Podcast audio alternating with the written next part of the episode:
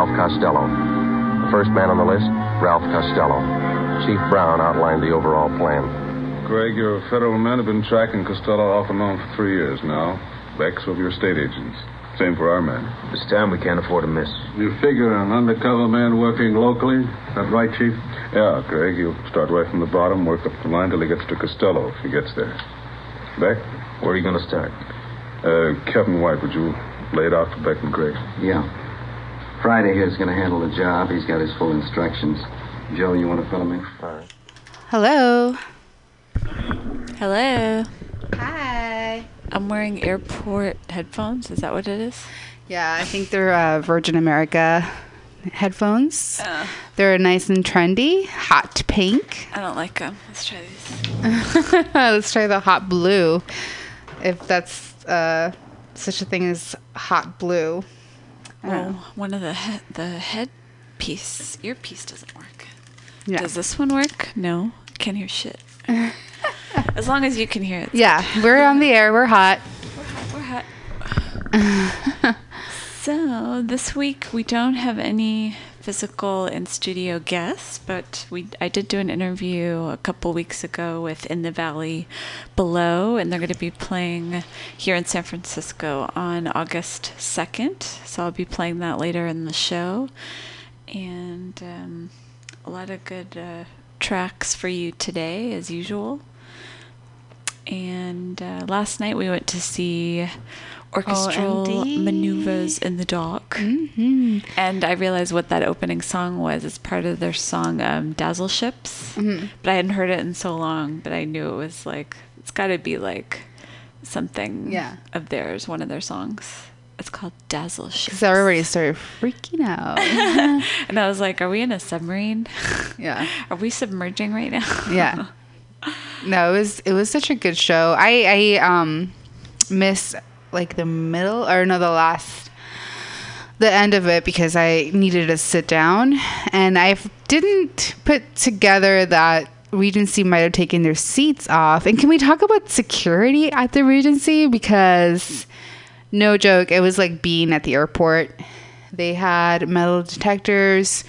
They had a little um Tupperware type dish where you have to put all your like your cell phone and your wallet and stuff like that. So it was really interesting to see that because I don't think we've both been there in a while. Yeah, I mean, there was an incident in Manchester which made a pretty big uh, impact, and then before that was Paris at the Bataclan. Yeah. So I think just But I think seeing it to the point where you're like when you, when you see like something like that to go into this this venue you realize I guess we are in danger because you don't really think about that and I never really wanted to think about that. yeah, Um just because it's kind of a downer. right. Um, but yeah, so security was kind of tight. Um, I went outside for a little bit to get some fresh air because I do remember the Regency gets very hot. There's like no air circulation at all.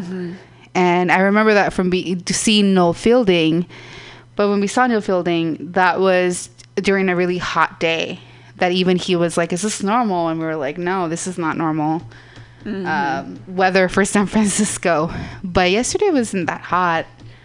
I don't know. It's just kind of a weird experience going to the Regency after a few years of not going for, you know, we used to go a lot. We used to go there pretty often. I think the shows that they have just aren't as great as they used to be. Yeah. you know, or they're There's a lot- other venues. There's a lot more like metal or rap shows, like, but like underground metal and underground rap almost. Nothing Um, I would pay money for. Yeah, yeah, definitely. So it's, it's been kind of a you know a weird time for the Regency, and but it was good. It was good that I, I think they picked the right um, venue because it's quite intimate, and it's still hot. You know, it could still fill up. You know, there's a lot of people there, um, and the, they even opened the balcony, which I don't see very often. And um, yeah, I mean, it was their sound was really good. They sounded just like they would in the record. They harmonized perfectly. Um, Andy does his idiosyncratic moves. yeah, his says. dances looked at me and was like, "What the hell?" yeah, it was amazing. I, I um I really enjoyed it, and I'm glad they're still around and they're still doing their thing, and even their new songs, which Yes. you know we were guinea pigs for their new songs. I think were really was- catchy. Yeah, he. I felt like he was really like. Instead of you know, you think of musicians who are alcoholics or drug addicts, and you know they might be both of those things. We don't know. Yeah. But I felt like he was really genuinely like happy to put the song out there for the Yeah. very first time, and that was his reaction to. That's how he responded to it. Yeah, and he way. wasn't like got you know like uh what do you call it? He wasn't like he was basically telling us like I'm sorry, I'm gonna play new songs, but you're guinea pigs, and I'm just gonna see like if you like them, and you don't know how much that means to me for you guys to react that way. And I was like, oh, he's so cute. um, but yeah, I mean, it was such a it's a good uh, it was such a good show and a good experience, and I'm so glad we got to see them. Yeah, it was kind of in a weird, as you know, I was in a weird state of mind yesterday, and I Yeah. think in the beginning I was like, "God," like I hope like my day isn't, you know, my evening isn't going to be the same. Like hopefully, you know, the music will take me to a better place. Yeah. And there's something about OMD that always takes me to a better place. Yeah. I almost feel like I'm in a fairy tale when I'm listening to You're their- floating. their music. And it's Yeah. good. It's like I'm meditating or I'm just It's therapeutic. it's therapeutic. I'm in a different state of mind, a, a positive state of mind. So thanks for that, Andy. Thanks for that, guys. they're in LA today. I think they're playing at the Microsoft Theater. They're doing like an 80s themed retro festival, which I've actually I had totally forgotten that I had put it on my calendar as like a tentative like maybe I should go to that. Yeah. But the fact that they played they're probably the only band that I would really care the most to see out of some of the other bands from that same that same era, pretty much. I mean, Depeche Mode would probably be the other one, um, and they toured together um, around the time that "Enjoy the Silence" came out, Such a good album. and they did that huge, huge show at at the Rose Bowl where they were like, "There's no way, like, we're not going to be able to fill it up," and then it was like insane. And they're playing in Tijuana. They're playing in uh, Jai Alai. If you are in Mexico, if you're a listener the, from like really SoCal, like San Diego, Mexico area, um, yeah, that's an easy show to go to. It's just right across the border. Not even like, not even like five blocks across the border. And uh, I never been, but my mom said it's a really beautiful building. It's a historical building. So um, yeah, that's kind of interesting. When I saw the sign out when we went to uh, see downtown TJ, I was kind of taken aback. I was like, OMD. And I even like looked at the little, because you know how they write OMD and then you're like, Yeah. it can be Orchestra Renewals in the Dark. And then I was like, oh, it is them. Wow. And then, yeah, I was like, I wonder if, you know, they're going to do a full tour. But this is just a three city tour, right? Yeah, that was my impression. Um, unfortunately, I did an interview with him, but due to technical difficulties, I can give you a total rundown or snippets throughout um, today and let you know what we talked about. Uh, but Andy's really always, you know, fun to, to talk to, and um, you know it's him right away because he's very enthusiastic and very, you know, Energetic. peppy, energetic. But um, yeah, I forgot what I was gonna say. Oh, they're coming back. They're doing a full tour in March, and they're gonna do a full North American tour. But So they're still at it. I think this is just a teaser for their new um, album, which Yes. is, um, I think it's going to be really good, and I'm actually going to listen to that. Um, I'm not one for new music when it comes to some of my favorite bands, but especially some of my favorite older bands. Um, but their stuff sounded really good, and I think. Um, I think they're going to be pretty big coming up in this spring tour. and the new album is called Punishment of Luxury, and it's going to be released on September 1st on their own label, which is called White Noise Records. Apparently, there was something else similar called that, but apparently that's their own label. And Nice. one of the songs is already available online, so you'll be hearing that probably later t- today in the playlist that I got for you guys. Oh my god! And we were both right about that Depeche Mode song.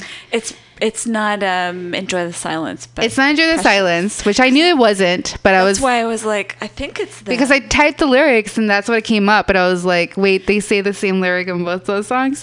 um, no, it's Precious, and I it is an older song, but it's not that old. It's only 2005 old. Yeah, so it's from that tour. That was from the the same tour that I saw them touring, touring the Angel, and I do remember that song. It's probably not one of my more favorite, Favorite, songs yeah. by them. For some reason, it gets a lot of uh, air, like radio play. Yeah, very. That's true. how I know that song. And they also played it at whenever, well, I think it's probably our favorite uh, and only club that we would ever go to, the Cat Club. um, the only one. That the only one that matters. Uh, yeah, they play that song a lot there, and that's why I, I kind of like started listening to it. And I couldn't remember the name of it, and I was like, I know it's not a new song, but it kind of is. It's not one of their '80s song, but it sounds a lot like you know something they would put out in you know 1984, um, or at least '89. So yeah, it was. Um, I, it was eye opening because I did not expect it to be su- such a new, like a young song. Yeah. But it is more than 10 years old, so I guess hmm, maybe it's not. Right. so maybe um, we were both right. OMD was like, gotta remember the good old days. And then um, they also were really inspired by Kraftwerk. And I think the song that they were playing was Neon Lights. Because I was listening to it earlier and I was like, I think that's a song. and um, I think they were also influenced by uh, glam rock because they were playing David Bowie, Roxy Music. And that was pretty that was right before punk rock happened That And right Arcade Fire? yes and apparently andy is a big fan of arcade fire so he had to so was David. Mm-hmm. So, something to be said. Super awesome well i have a news story from uh, the NME.com this new musical express the most recent issue and the story is called save our scenes Selfridge's Ultra Lounge, the world's first in store music venue, looks to put gigging back on the map. Okay, here's the bad news. The music venue Trust Charity est- estimates that 40% of grassroots venues, small, intimate live music spaces, in which emerging artists can cut their teeth, have disappeared in the past 10 years. This dizzying decline has been attributed to a perfect storm of increased rent prices and restrictive licensing laws. The good news the Music Matters at Selfridges campaign hopes to help with three months of in store events in London, Birmingham, and Manchester, plus a host of other musical events such as DJ sets and a pop up record store. That sounds fun. Hmm. In London, artists including the indie band Tenfé, South London rapper 67, and R&B star Mabel will perform in the Ultra Lounge, a multidiscipline performance space. Oh, that sounds familiar. And the world's first department store music venue, with 20% of profits donated to the Music Venue Trust. Some of the artists involved told NME why music matters, and you can get tickets at selfridges.com slash music matters and i remember you know bands that i listened to like buzzcocks and the slits have also played shows there um, you know back in the day and so that's cool that maybe you know from some of those shows that they were doing you know over 10 years ago now maybe something about that resonated with some of the owners or the people that run selfridges. So that's pretty cool. Hopefully maybe there's you know some of that here as well or there there should be some some interest in that because there's a lot of money here let's be honest. So um then they interviewed oh they interviewed those those three artists about um, how they feel about the partnership with Selfridges. Leo Duncan, who's a Tenfé singer songwriter, 40% of grassroots venues have gone in the past 10 years. Could that be a problem for bands in the future? It's already changed the live music scene as fewer bands can go about these early stages by developing in a live arena. Nowadays, you attract attention by setting things up online rather than getting out and le- learning whether a song works live. Could that mean buzzy bands are quickly thrust into playing big shows that they're not necessarily prepared for? Yeah, it puts artists in a place where they're trying to deliver the final product from the word go. Everyone grows when they play a lot live. It's a big thing to be losing that way of developing. What's been a standout show for Tenfé? Bonnaroo Festival in Tennessee. It was dangerous, man. We were like five Forrest Gumps running towards 3,000 Americans. but we could never have done that show unless we'd done 40 smaller shows during our West Coast tour in the three months before it. Favorite grassroots venue? Oslo Hackney. We used to we used to live just around the corner and walk up there twice a week to busk. We used to say we're fucking definitely going to play there one day. When we finally did, it was a very deep thing. Uh, Dimzy is an MC in Rap Crew 67. Have you faced challenges when attempting to book shows? They say the urban events are going to cause violence or destruction of the venues, so they lock it off. People can't really progress because of how many restrictions and boundaries there are against urban music. What's been your best experience in a small venue? That was in Bedford in 2015. We didn't go there in the best of cars, it was an old Hyundai, and we had to park around the corner so that no girls would see it. At that time, Skengman had just come out, so people were buzzing for that. That stage was one of the tightest stages I've ever been on. It was crazy. Are you concerned about the decline of grassroots live spaces? Yeah, it doesn't let anyone have their little startup in their career. Everyone needs to help each other to improve the situation, to be honest. They need to make these small venues that will allow all these other artists to climb up and reach the big venues. Favorite grassroots venue, Blueprint in Leicester. Bugsy Malone was there, Giggs was there. The energy was crazy and it was amazing seeing people from another city saying our li- our lyrics religiously. And then Mabel McVey is an R&B singer. What did you decide to get involved in the Music Matters campaign? I got a taste of being a performer in small venues, and I think it's really important to have these opportunities. It really helped my confidence. Standing in a room of 50 people who aren't even there to listen to you, that's terrifying. Where did you find that? Over here. Thank you, God. Thank you, Pam. Whoever brought the fan, we salute you. I was just thinking thinking about it the other day, and then when you did that, I was like, "How the hell did you know?" It's a USB fan. Yes. What is it about grassroots live spaces that makes them so vital to emerging talent? If you're young, you don't have a manager and you don't know where to start. Those small spaces are important for a sense of community and finding like minded people. I met a lot of people that way and ended up writing music with them. The current situation is a tragedy. What's been a really memorable live experience in a small venue? Notting Hill Arts Club was incredible. It was super intimate. At the time, I thought, is it a bit embarrassing that I'm playing in such a small place? But actually, it was really important in my career. Favorite grassroots venue? Moth Club in East London. It's one of those places with a great atmosphere. It's got these funny, glittery curtains. There's a bit of a Liberace vibe. It feels like a Las Vegas show. That's cool. That's Who was that again? um, oh, the last one, Mabel McVey. She's an R&B singer. Dimzy is an MC rapper, and Leo Duncan is a singer-songwriter. So they interviewed these three artists who, I believe, are going to be playing shows at Selfridges.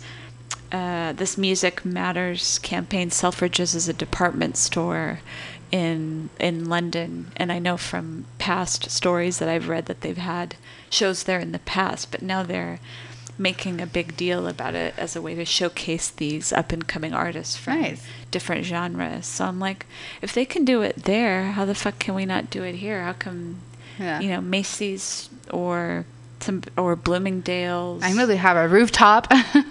Come on, guys. Yeah. If you're listening, you still got a couple of weeks left of, of summer, even the fall, to do something cool like this. yeah. Do it. We'll go. Let us go for free. Um, Yeah. Look it up, please. I have uh, Lady Gaga in the news Woohoo. at a pitchfork.com. Dr. Luke subpoenas Lady Gaga and Kesha defamation case. Quoting, Gaga has relevant information regarding false statements about Dr. Luke made to her by Kesha, according to the producer's lawyers. As the long legal battle between Lucas, uh, Dr. Luke, and Gottwald and Kesha continues, the producer has subpoenaed Lady Gaga as part of his defamation case against Kesha, TMZ reports. According to TMZ, Gottwald wants Gaga to discuss her the text messages she allegedly sent to Kesha, which he believes further ruined their, his reputation in the media. In January, Gottwald roped Gaga into the legal battle when he alleged the text between the women falsely and basely asserted that Kesha and another female recording artist had both been raped by Gottwald, and that Kesha pushed for Gaga's involvement in a smear campaign against Gottwald. Um, Gaga reportedly offered to submit a written statement, but Gottwald's lawyer have apparently requested an in-person deposition. In a statement, Go- Gottwald's lawyer confirmed that the subpoena, as Variety reports, Dr. Luke uh, Consul served a subpoena on Lady Gaga because she was she has relevant information regarding, among other things, false statements about Dr. Luke made by her by Kesha, or made to her by Kesha. The motion has become necessary because Dr. Luke's Consul has not been able to obtain, despite repeated requests, a deposition date from Lady Gaga. Pitchfork has reached out to representatives from Lady Gaga, Kesha, and Dr. Luke for further comment. Kesha has already been denied a preliminary injunction, and most of her counterclaims against Gottwald have been dismissed. In April, Sony's legal team stated that Gottwald has no longer was no longer the CEO of Chemos, Kemosabe Records and does not have authority to act on its behalf, ending their relationship with the producer. In June, Gottwald dropped his defamation lawsuit against Kesha's mother, Pebe Sebert. So that's a mess. That's that's weird. I remember when that that first came out. It's almost like yeah. Did he have a history though of doing stuff like that? well, It wasn't pro- just Kesha. p- producers in general have a history with mistreating their artists or their customers, basically, and um, kind of abusing them, um, either verbally or just working them till they pass out, basically. And I don't. I don't remember who it was, but there is another artist who um, has accused him of uh, inappropriate behavior. Um, I don't know. She also accused him of rape, but basically uh, sexual harassment.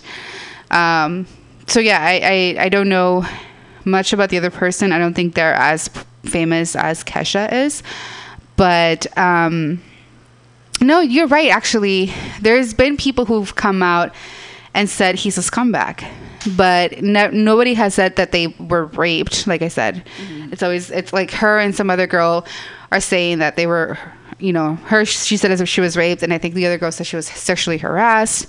But I remember Amber Coffman was one of the people who came out, and she's from the Dirty Projectors. Who, um, well, actually, she's not in the Dirty Projectors anymore. She's doing her solo thing.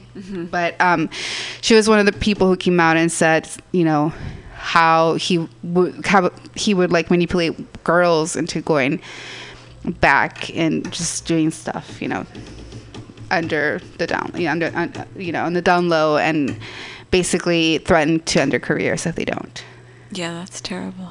but that's that's producers in general are are probably very famous for doing that to their artist. So ever since the beginning of producer, like producing, I guess, Yeah. you know, I'm sure The music industry as Yeah. It's just like a power, like a power, uh, Absolutely. yeah, power thing. And there's definitely more men than there are women, it seems like, in, In those positions yeah. of power. So maybe at the time it, it seemed like that was, you know, they had to accept it or participate in that in order to go to the next level in their careers. But that's wrong that they had to, you know, be in that situation. And women shouldn't have to do that. They shouldn't have to, you know, feel like they have to sell themselves or have their bodies being used to be successful because that just sends the wrong the wrong message and takes from their their dignity. So we really need to think about all these messages that were, um, you know, not just women, but think about the young women and the girls out there. Think of the messages that you're sending to them. So drop the mic. Yeah. Um, you don't really have to. I don't think you have to say more than that, pretty Yeah. much. But time to time to change shit up. Yeah. That fan's amazing. I know. I can think I've been enjoying it very much.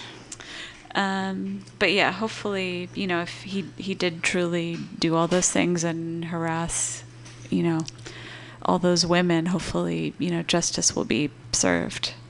So Yes, indeed. on that thought, um, Alice Cooper's soundtrack of my life.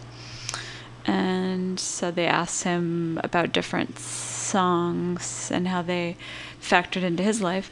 The first song I remember hearing was Maybelline by Chuck Berry. I lived in Detroit and my parents were very much into music. My dad was a big band guy. I remember my uncle coming over and putting a 45 on and it was Chuck Berry. I thought it was the greatest thing I'd ever heard. Chuck Berry was the basis of everything that we do and the greatest lyricist of all time. He could tell a story in three minutes. That's how I learned to write. The first album I bought, The Beach Boys, all summer long. Boys fan, I was a big Beach Boys fan because we listened to top 40 radio all the time on our little transistor radios. And the top 40 was the king of everything. The Beach Boys were America's Beatles. They could do no wrong. Everything they did was great. Uh, the song I'd wish I'd written Nirvana Smells Like Teen Spirit. Wow. Aerosmith's Dude Looks Like a Lady, I should have written. Smells Like Teen Spirit, I should have written. Those were songs that were right up Alice Cooper's alley. I didn't know that. There are some songs that are just so good, you sit there and you go, I could never write that. But those two were two that I really should have written. Do I can't imagine that. Okay, Alice. what the heck? Uh, the song I can no longer listen to. Roy Orbison, Oh Pretty Woman. How can you not listen to that? It's overplayed. Um, I love Roy Orbison, and then Van Halen had the nerve to do it again. it was great when it came out, but it just got overplayed, and Brown Eyed Girl is getting like that too. I still love Yeah. those two songs. You turn the radio on, and that song is just on all the time. Uh, the first gig I went to, the Rolling Stones. I'm very proud of this. I went to see the Rolling Stones at this gigantic arena. It was the coolest thing. We didn't know that what production was. There was no special lighting then, just white lights. um, that song, the song that changed my life, the Beatles, She Loves You. It was the first song by the Beatles I ever heard, and it literally changed something in my brain. It inspired what Alice Cooper became. Aw. That's interesting. And yeah. okay. The song that makes me dance. The Rolling Stones, again. Brown Sugar. It may be the best dance song of all time. when we're doing covers and just having fun, we'll go and play a bar. I thought you were going to say when we're doing Coke. Code for having fun. We'll go and play a bar after a show and be a bar band, and we'd start with that. It gets everyone dancing. The song I want played at my funeral. How great thou art. Oh man, it Oh. would it would have it would have to be a hymn. It wouldn't be one of my songs. How Great Thou Art is just one of those great hymns, one of those all time hymns that takes the focus off you and puts it where it should be. I really don't think it would be a rock song. Welcome to my nightmare. I thought he was Jewish. Is he? I know that's. I don't know. I don't think so. Maybe not. No. What's his actual name? Um, God, I forgot. Well, it doesn't matter. I'll Go look- ahead. We'll look it up. Yeah. I don't think would be appropriate. but it is his song. Yeah. I'd literally be going to? I'm just kidding. Instead, Um, instead he wants a hymn. I went to him. Alice Cooper's new album Paranormal is out now. And if you want to find out more, go to the NME.com for more information. And his name is Vincent Damon Fournier. Is, what's the last name? Fournier. Fournier. Fournier. Interesting. I did not peg him for Vincent. I And, must say. And he lived and he grew up where? In the Midwest? Phoenix. Oh, in Phoenix. Okay. And then he moved to Detroit. Yeah, Oh, Detroit. okay. Yeah. So he started in the Southwest, ended up in Detroit in Yeah. the 60s or the 50s. um, That would make sense. Then yeah, Chuck Berry- 60s. Yeah, so that Chuck, you know, the Chuck Berry, the Beach Boys, that kind of makes sense. Yeah. Oh, his father was a preacher of the Church of Jesus Christ. Ah, Tonight, headquartered in Mont Monongahela, Pennsylvania. Okay. I wonder if Val's been there. to ask her. Have you been there? Okay, so he's super Christian actually. Um interesting. Okay.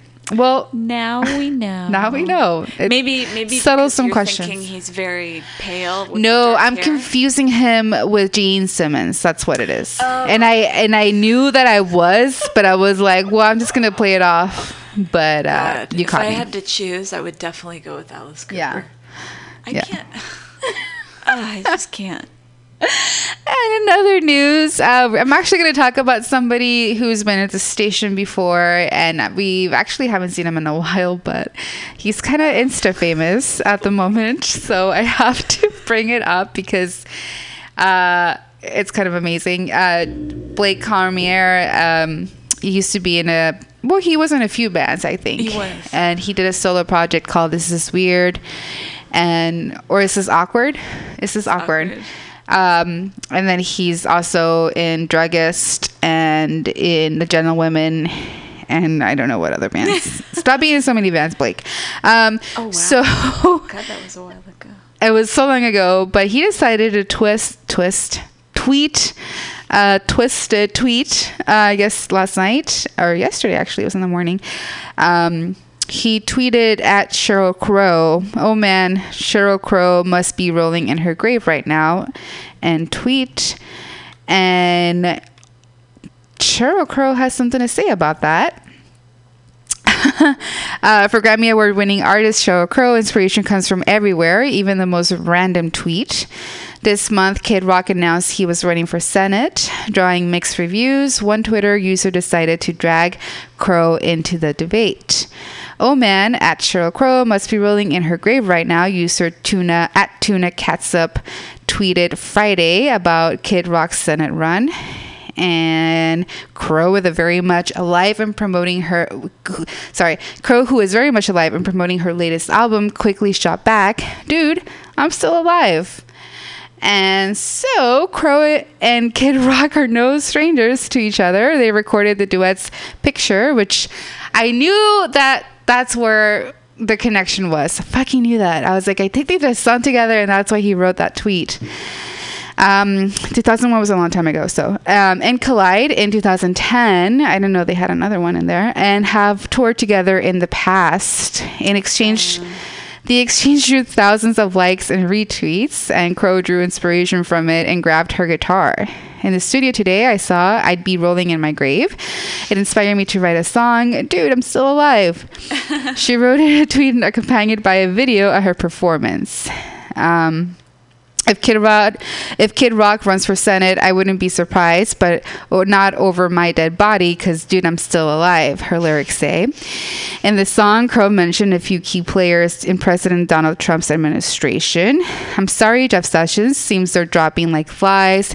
He croons, or she croons. Sorry, you're a she. Please don't hate me. Um, alluding at the firing of FBI Director James Comey the resignation of White House Press Secretary John uh, Sean Spicer, and also Friday's news of the firing of the former chief of staff Reince Priebus?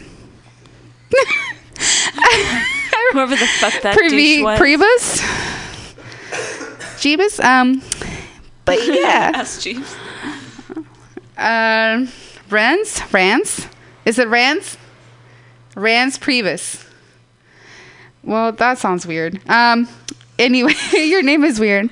Uh, good thing you got fired. So yeah, uh, a few more lyrics. Um, a few more lyrics from the song is, uh, "Dude, I'm still alive. Dude, I'm still alive. I'm like." Gloria Gaynor, you know I will survive no matter what's online, fake news or lies. Dude, I'm still alive. Maybe Mr. Ritchie can fix some things for us, like making sure Detroit is set and take the electronic tour of us.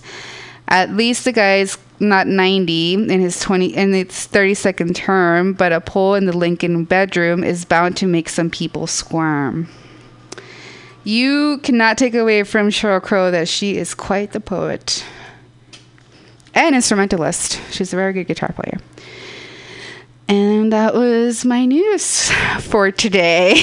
Yeah, that was pretty Blake, interesting. yeah, kudos to you on being Insta famous, man. I mean, I saw Stereogum retweet it, reposted it on Instagram, and now you're famous there. Famous on Facebook. People have been adding you to really weird list of Sheryl Crow haters. I know you're cool though. It's just awkward. It's very awkward.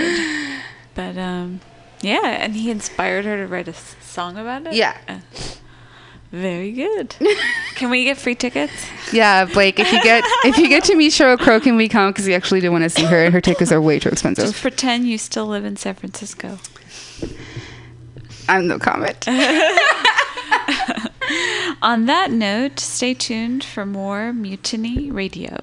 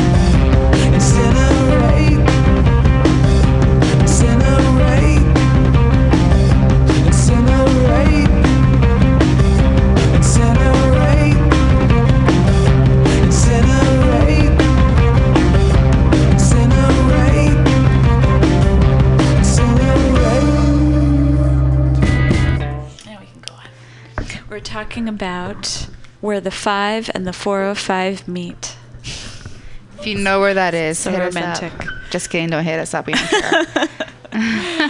Yeah. There's something wrong with the timer on this computer. There's something weird going on with this computer too. It took me a while to turn off the iTunes. Oh. I was like, what the fuck? Maybe man? these need to be restarted. restarted. Yeah, because after a while, you know how those hard drives roll. Yeah. They say- Not it. They say, fuck you, man. Fuck you. Well, let's see. In the past, wow, it's already 7 o'clock. Let's see. We played Sonic Youth, you just heard. Incinerate from the album Rather Ripped. And before that was Forward to Death by none other than the Dead Kennedys from Fresh Fruit for Rotting Vegetables. and before that was The Undertones from the album Hypnotized. And the song is um, actually a John Peel session, When Saturday Comes. it's already here. Yeah. And before that was a band called In the Valley Below from their new new EP. It's called the Elephant EP, and the song is called Pink Chateau. And I'm going to be playing an interview with them pretty shortly. And before that was the Smiths with Back to the Old House, and that's uh, also a John Peel session. And uh, from the Cramps Stay Sick album, Shortening Bread. And before that was the Soft Boys, who I never really got into till um, a couple weeks ago, actually. Interesting name. Uh, and I believe the lead singer Robyn Hitchcock. He, I think he either lives here or I always see that he's playing a show here. He might actually live here, but I'm not positive. But um, that was from their album Underwater Moonlight, and the song's called Positive Vibrations. And before that was Ride from their album Tarantula, and the song's called Black Nite Crash. And I think they're going to be playing at the Fillmore, right? Yeah, I kind of want to go to that. And before that was another song from the Elephant EP, and the song's uh, self-titled "The Elephant." and let's see if we can uh, get the interview up. And I spoke with one of the band members um, a couple weeks back around the time that the EP came out. And stay tuned for more Mutiny Radio. Might be a delay in the beginning, but stick around.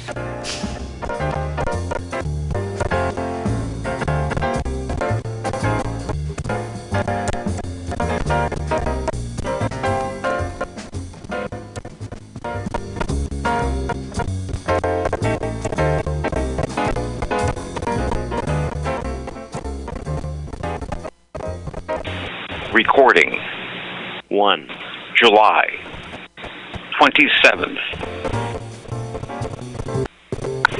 Recording 2. July 27th. Recording 3. July If you fancy to hear many different artists or groups from the 77 punk era to the UK grind scene, tune in every Friday from 4, 4 to 5. Yep. Awesome. I hear that you're, you're on the road to Buffalo, New York. Is that right? Yes. And um, how's the weather over there? Pardon? Oh, how's the weather over there? Oh, it's a beautiful sunny day. That's what I like to hear. how, are the, how are the recent shows going so far?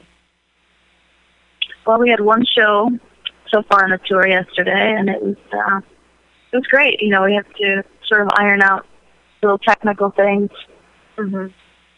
in the beginning, but uh, it was a great crowd, and it did. I feel like a good performance. So that's what we try to do.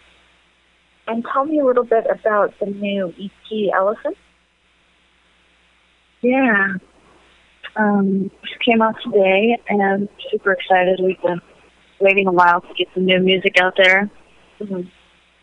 It's just like a collection of um, five songs that we've written over the past few years, and um, sum up us, really.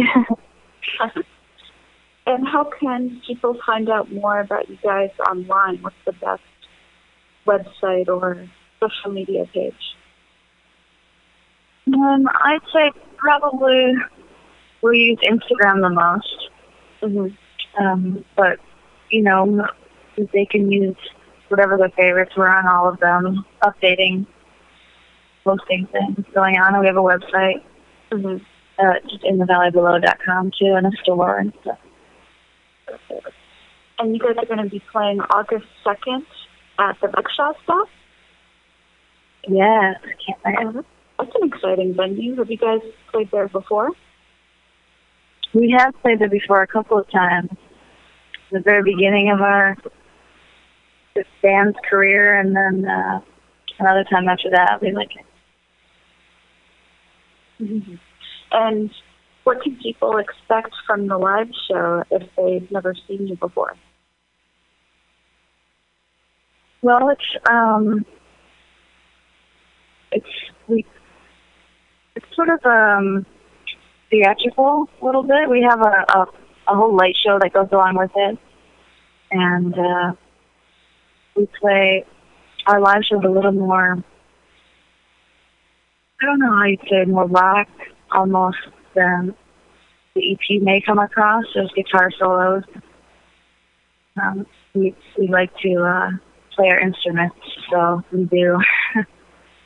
and uh, you know, we we treat the shows as sort of a almost a cer- ceremonial performance of our music. So we like to be intimate and and put on a real show for people. Oh, good.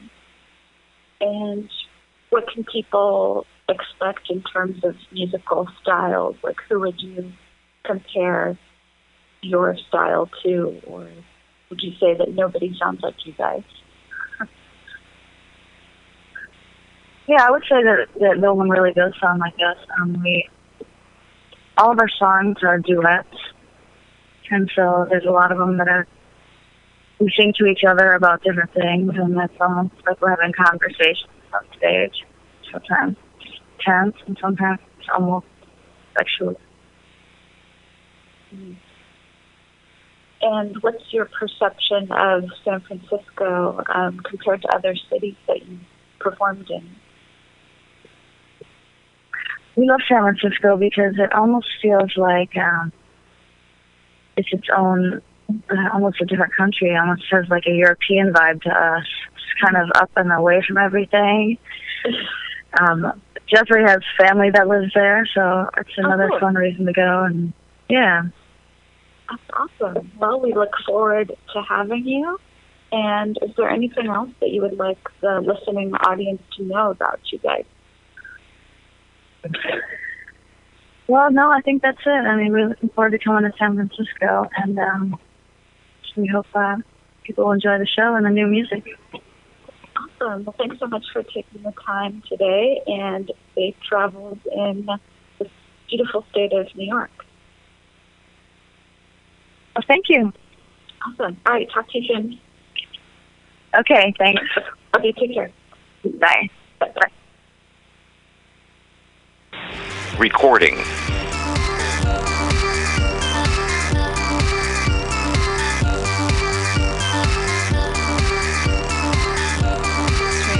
It was a short and sweet interview. It was there. very short. And um, that was in the valley below, and they're going to be playing. I think it's the rickshaw stop. I'm going to look it up really quick. I know it's on August 2nd. It's during the week next week. So definitely go check them out if you like some of the songs that we played earlier. And um, when I was talking to them, they were on the road. Excuse me. They're on the road on the East Coast going to Buffalo. So you know how that goes. Oh yeah. Short, short and sweet is the best way to best way to keep it. Yep, they're playing at uh, as part of Pop Scene, and they're playing with another band called Flagship that I may do an interview with. Um, we tried to do an interview the other day, but the reception was terrible. Um, and they're playing at the Rickshaw Stop this Wednesday, August 2nd at 8 p.m. and the tickets are only fifteen dollars. And DJ Aaron Axelson is going to be on the ones and twos, as they used to say. Maybe they still say it. We say. And so definitely go if you've never been to the rickshaw stop and you have some free time during the week. I definitely recommend checking it out. I've been to a couple shows there. I think I've seen I've seen a couple bands there over the years. Not not many. I think I've only been there two or three times. I went there with Johnny once. I went to a show with Dean once. Oh, and I saw. I think I remember the first time I was there. I saw Lady Sovereign. This was back in the day. Oh, wow. Like almost ten years ago, like eight or nine years ago, probably. And she walked. This is when her her mom died, and she she couldn't perform. Like she was trying, but she just couldn't do it. So she walked off stage. That was the one time I'd ever seen. can't an, blame her. Seen an artist do that, and people were really pissed off. But Right. because nobody knew why she did it, Yeah. they didn't know why she stormed off stage. But she just had a new album out, and so it was kind of a big deal. Like, oh, she's headlining a show at the At the rickshaw. at the rickshaw. So I saw uh, car seat headrest there two years ago. Maybe it was last year. But um, I saw them because they were kind of exploding everywhere. Um, and sure enough, I think now they're performing at the Greek. so I was very lucky to go see them at the at the rickshaw when I did because because there was they were getting so much momentum at the time and they had already scheduled the show before the momentum happened that when I saw them it was just so packed and everybody was just like in awe like oh my god and they were just like these college guys you know I think they're I don't think they were out of college too long and um, they were really cool to see, but um, I don't think I would pay a lot of money to see them again um, nowadays, especially at a theater like the Greek. So I was pretty lucky, and I, I think also Amy Winehouse did pop scene back in the day when she was getting big, in uh, ten years ago. Um, so yeah, I mean, it's definitely one of those hot spots where, because I think I also saw uh, Alt J there. Mm-hmm.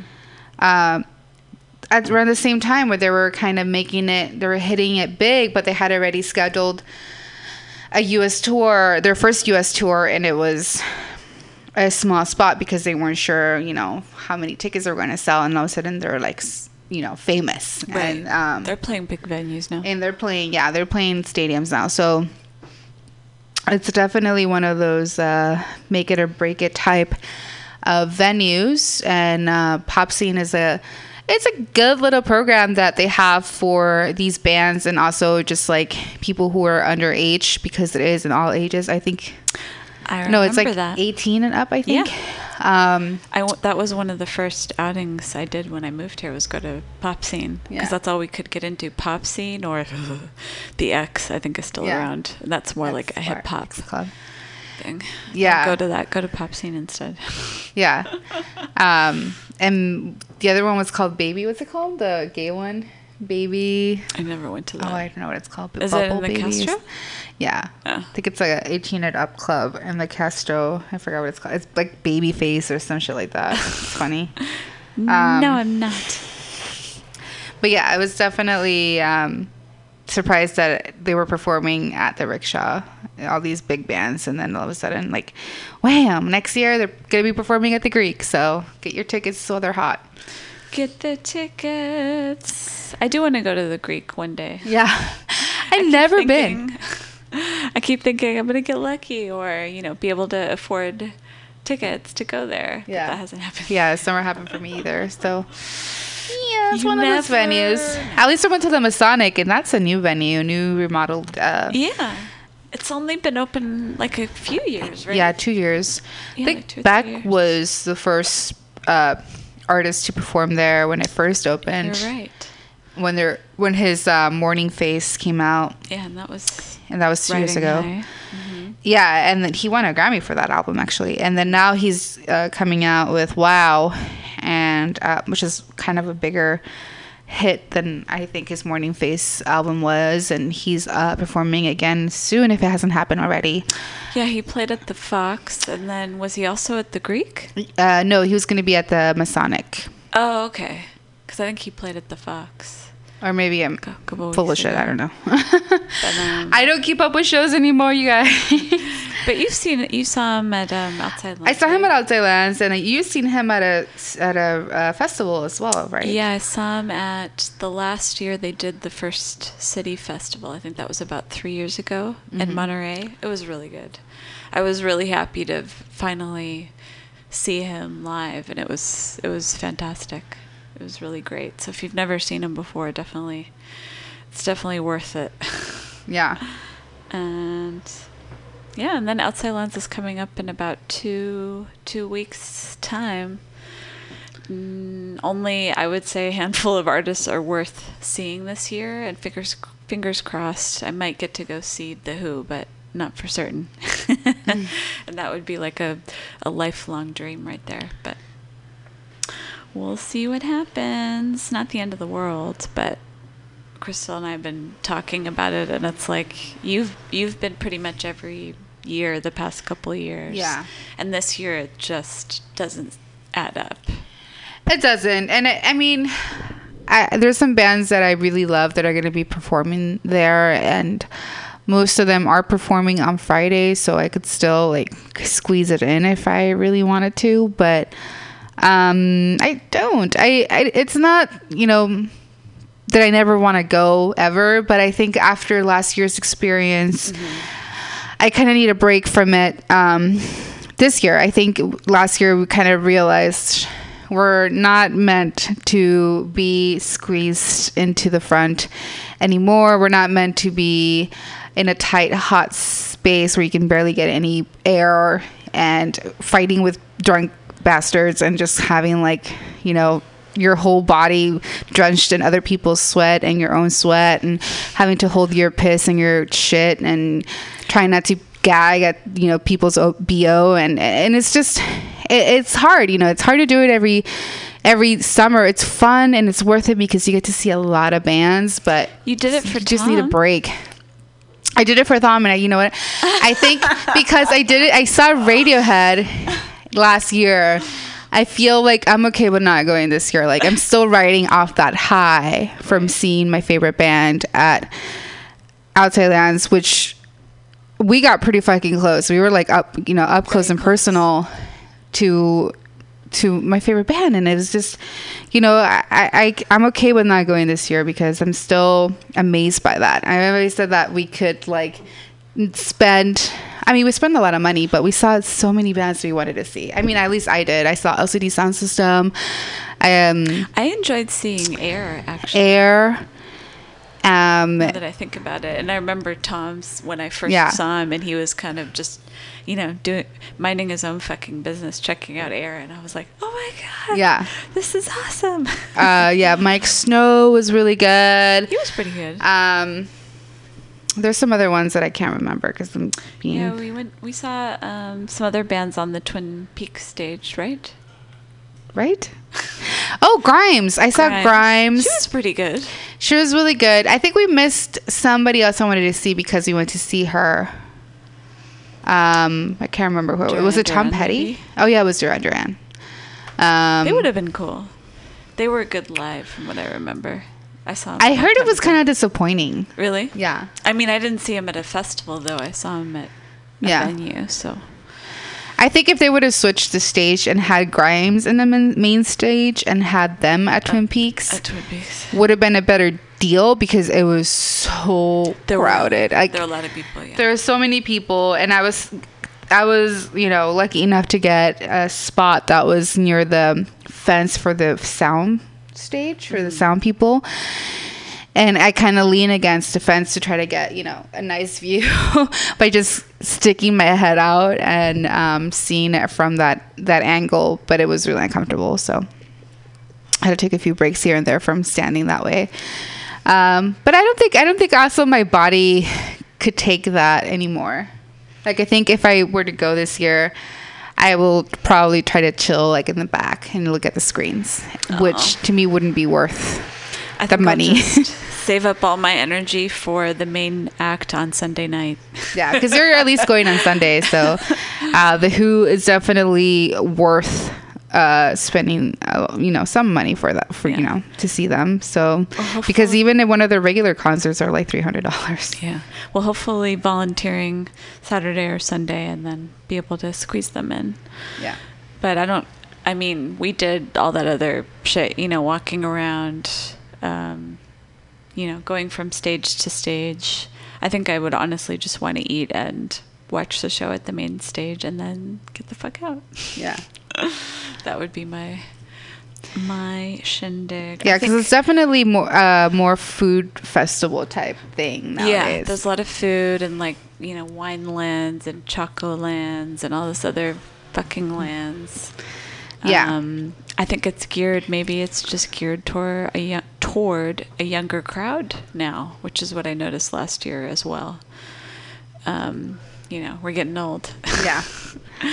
but um, I think I think I enjoy more the smaller festivals, and there are plenty of those around here to go and there's more popping up Yeah.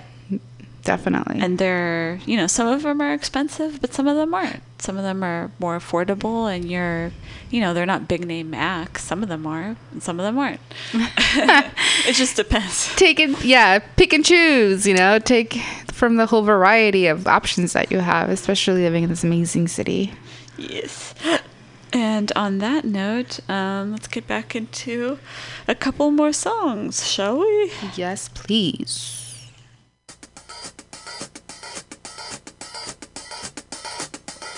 Thank you.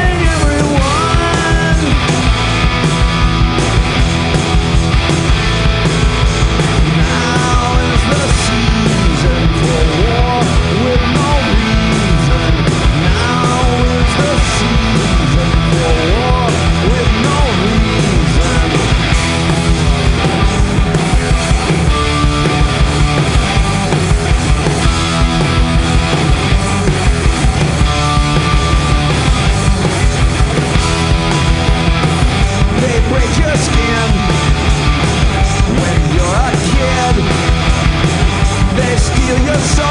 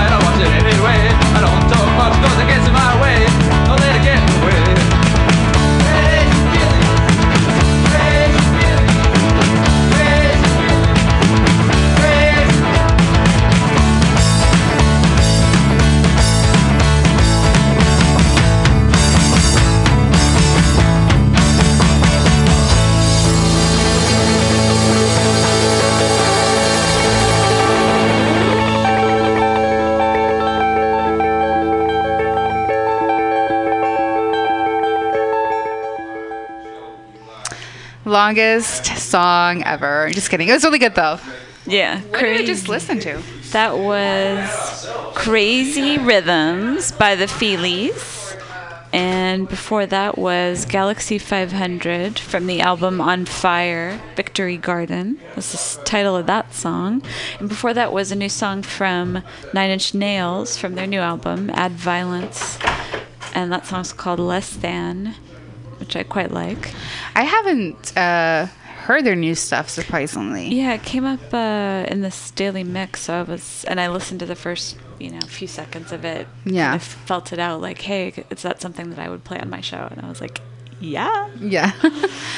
Something different. And let's see. Before that was oh, we played my idea of fun from uh, the S- uh, the Stooges did an album together called The Weirdness when they were still alive, the original members.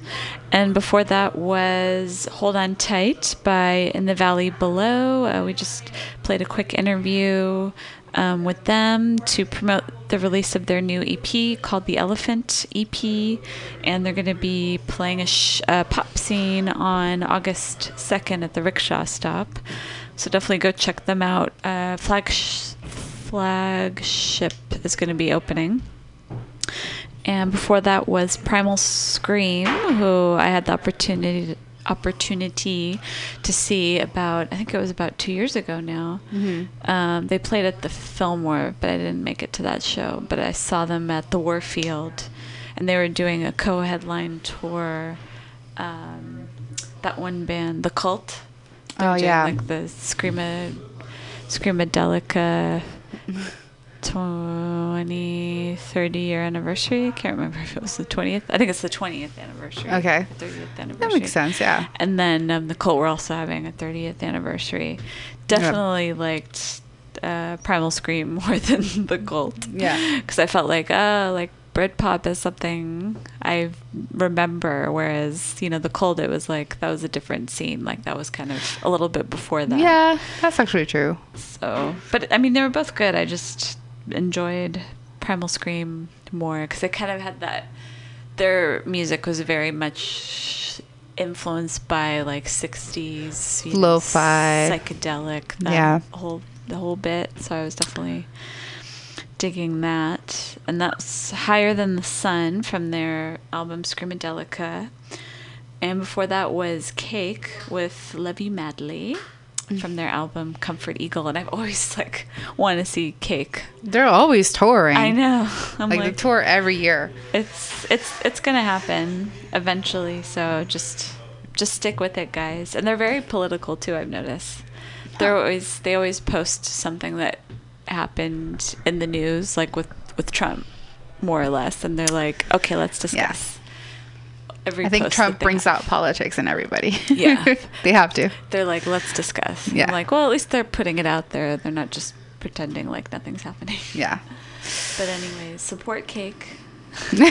Support cake and eat cake. I know I know I will eventually. Um, And then I think we're not gonna have a show next week. We are um, taking a little break. Um, we're both going to be down south. It sounds like South Bay. down south. Um, yeah. So south for the winter. Oh wait, it's not the winter. Sorry. So we will see you guys. See you never. in Um, middle of August, I think. Yeah, ideally, possibly something August 11th, but TBD at this point. Yeah, bear with us, guys. We're still figuring out. We're still. It's a tentative schedule, as I call it. Yep, but stay tuned for more Mutiny Radio. Concerning the number one narcotics dealer on the Pacific Coast, Arthur Belmont. Next week, the big man, Arthur Belmont.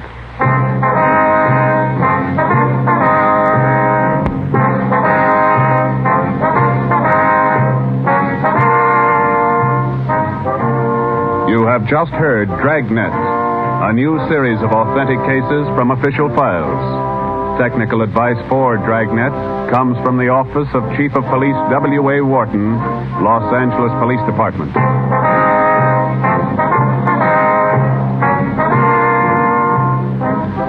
Fatima Cigarettes, best of all long cigarettes, has brought you Dragnet from Los Angeles. Hear Mr. and Mrs. Ronald Colman in the Halls of Ivy.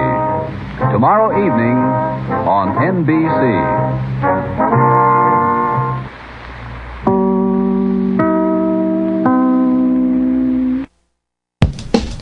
Safe sex is more than just avoiding STDs and pregnancy.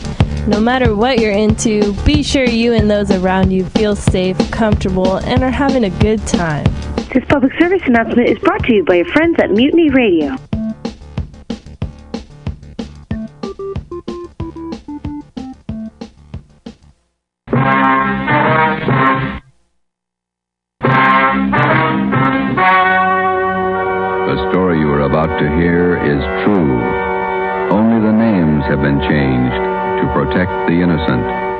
Fatima Cigarettes, best of all long cigarettes, brings you Dragnet.